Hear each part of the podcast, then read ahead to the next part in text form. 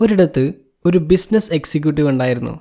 ഇയാളുടെ ബിസിനസ്സൊക്കെ തകർന്ന് ഫുള്ള് കടത്തിലാണ്. അതിന് എങ്ങനെ പുറത്ത് കടക്കണം എന്ന് അയാൾക്ക് ഒരു ഐഡിയ ഇല്ല. തന്നെ വിശ്വസിച്ച് ഇൻവെസ്റ്റ് ചെയ്തവരെല്ലാം പണം തിരികെ ചോദിക്കുകയാണ്. സപ്ലയേഴ്സ് എല്ലാം പണം ഡിമാൻഡ് ചെയ്യാണ്. അയാൾ ഒരു പാർക്കിലെ ബെഞ്ചിലിരുന്ന് എങ്ങനെ തന്റെ കമ്പനിയെ ആ കടത്തിൽ നിന്നും കരകയറ്റാം എന്നിങ്ങനെ ചിന്തിച്ചുകൊണ്ടേയിരിക്കുകയാണ്. പെട്ടെന്ന് അവിടെ കുറച്ച് പ്രായമായ ഒരാൾ വന്നു. എന്നിട്ട് അയാളോട് ചോദിച്ചു "ഹും, നിന്നെ കണ്ടാലറിയാം നിനക്കെന്തോ പ്രശ്നമുണ്ട്. എന്താണെങ്കിലും എന്നോട് പറഞ്ഞോളൂ. അങ്ങനെ ആ ബിസിനസ് എക്സിക്യൂട്ടീവ് തന്റെ കഥയെല്ലാം ആ പ്രായമായ ആളോട് പറയാണ്. അതൊക്കെ കേട്ട് കഴിഞ്ഞപ്പോൾ അയാൾ പറഞ്ഞു വിഷമിക്കേണ്ട എനിക്ക് നിന്നെ സഹായിക്കാൻ കഴിയും. ആ പ്രായമായ ആൾ നമ്മളുടെ ബിസിനസ് എക്സിക്യൂട്ടീവിന്റെ പേരൊക്കെ ചോദിച്ചറിഞ്ഞ് ഒരു ചെക്ക് എഴുതിയിട്ട് അത് അയാൾക്ക് കൊടുത്തു. എന്നിട്ട് പറഞ്ഞു നീ ഈ പണം എടുത്തോളൂ. എന്നിട്ട് കൃത്യം ഒരു വർഷം കഴിയുമ്പോൾ നീ ഇതേ സ്ഥലത്ത് തന്നെ തിരിച്ചു വന്ന് എന്റെ ഈ പണം തിരികെ തന്നാൽ മതി. ഇതും പറഞ്ഞ് ഇയാൾ പെട്ടെന്ന് അങ്ങ് പോയി. അപ്പോൾ ഈ ബിസിനസ് എക്സിക്യൂട്ടീവ് ചെക്ക് നോക്കുമ്പോൾ ലോകത്തിലെ തന്നെ ഏറ്റവും വലിയ പണക്കാരനായിട്ടുള്ള ഒരാളായ John D Rockefeller sign ചെയ്ത അഞ്ച് ലക്ഷം ഡോളറിന്റെ ചെക്കാണ്. ഈ പണം കൊണ്ട് ഒറ്റയടിക്ക് എന്റെ ഫൈനാൻഷ്യൽ പ്രോബ്ലംസ് എല്ലാം തീർക്കാൻ പറ്റും അയാൾ തിരിച്ചറിഞ്ഞു.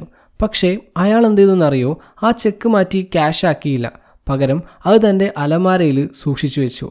ആ പണം തന്നെ ബാക്കപ്പ് ചെയ്യാൻ അവിടെ ഉണ്ട് എന്നുള്ള ആ ധൈര്യം സെൽഫ് കോൺഫിഡൻസ് അത് വെച്ച് അയാൾക്ക് തന്റെ ബിസിനസ് പ്രോബ്ലംസ് എല്ലാം സോൾവ് ചെയ്യാനുള്ള നല്ലൊരു വഴി കണ്ടെത്താൻ കഴിഞ്ഞു. അയാൾ വളരെ കോൺഫിഡൻസോട് കൂടി ഡീൽസ് നെഗോഷിയേറ്റ് ചെയ്യുകയും പേയ്മെന്റ്സിന്റെ ടേംസ് ഒക്കെ എക്സ്റ്റെൻഡ് ചെയ്യുകയും ചെയ്തു.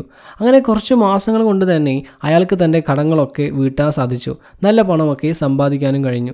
അങ്ങനെ കറക്റ്റ് ഒരു വർഷം കഴിഞ്ഞപ്പോൾ അയാൾ ആ ക്യാഷാക്കി മാറ്റാത്ത ചെക്ക് കൊണ്ട് അന്നത്തെ ആ പാർക്കിലെ സെയിം സ്പോട്ടിലേക്ക് തിരിച്ചു വന്നു. പറഞ്ഞ സമയത്ത് ആ പ്രായമായ ആളും അവിടെ വന്നു.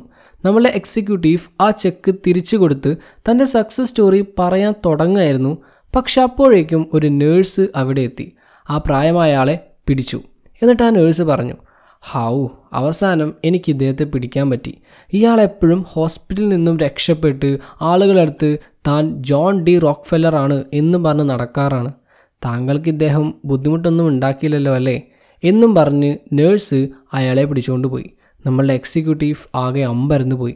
ഈ വർഷം മുഴുവനും തന്റെ കയ്യിൽ ഹാഫ് മില്യൺ ഡോളേഴ്സ് ഉണ്ട് എന്നുള്ള ധൈര്യത്തിലായിരുന്നു വാങ്ങുകയും വിൽക്കുകയും ബിസിനസ് ഡീൽസൊക്കെ ക്ലോസ് ചെയ്യുകയും ഒക്കെ ചെയ്തത്.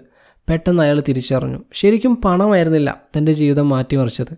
പകരം തനിക്കുണ്ടായ സെൽഫ് കോൺഫിഡൻസ് ആണ്. ആ സെൽഫ് കോൺഫിഡൻസ് കൊണ്ടാണ് താൻ ആഗ്രഹിച്ച കാര്യങ്ങളെല്ലാം തനിക്ക് അക്കംപ്ലിഷ് ചെയ്യാൻ സാധിച്ചത്. Self confidence is a superpower. Once you start to believe in yourself, magic starts happening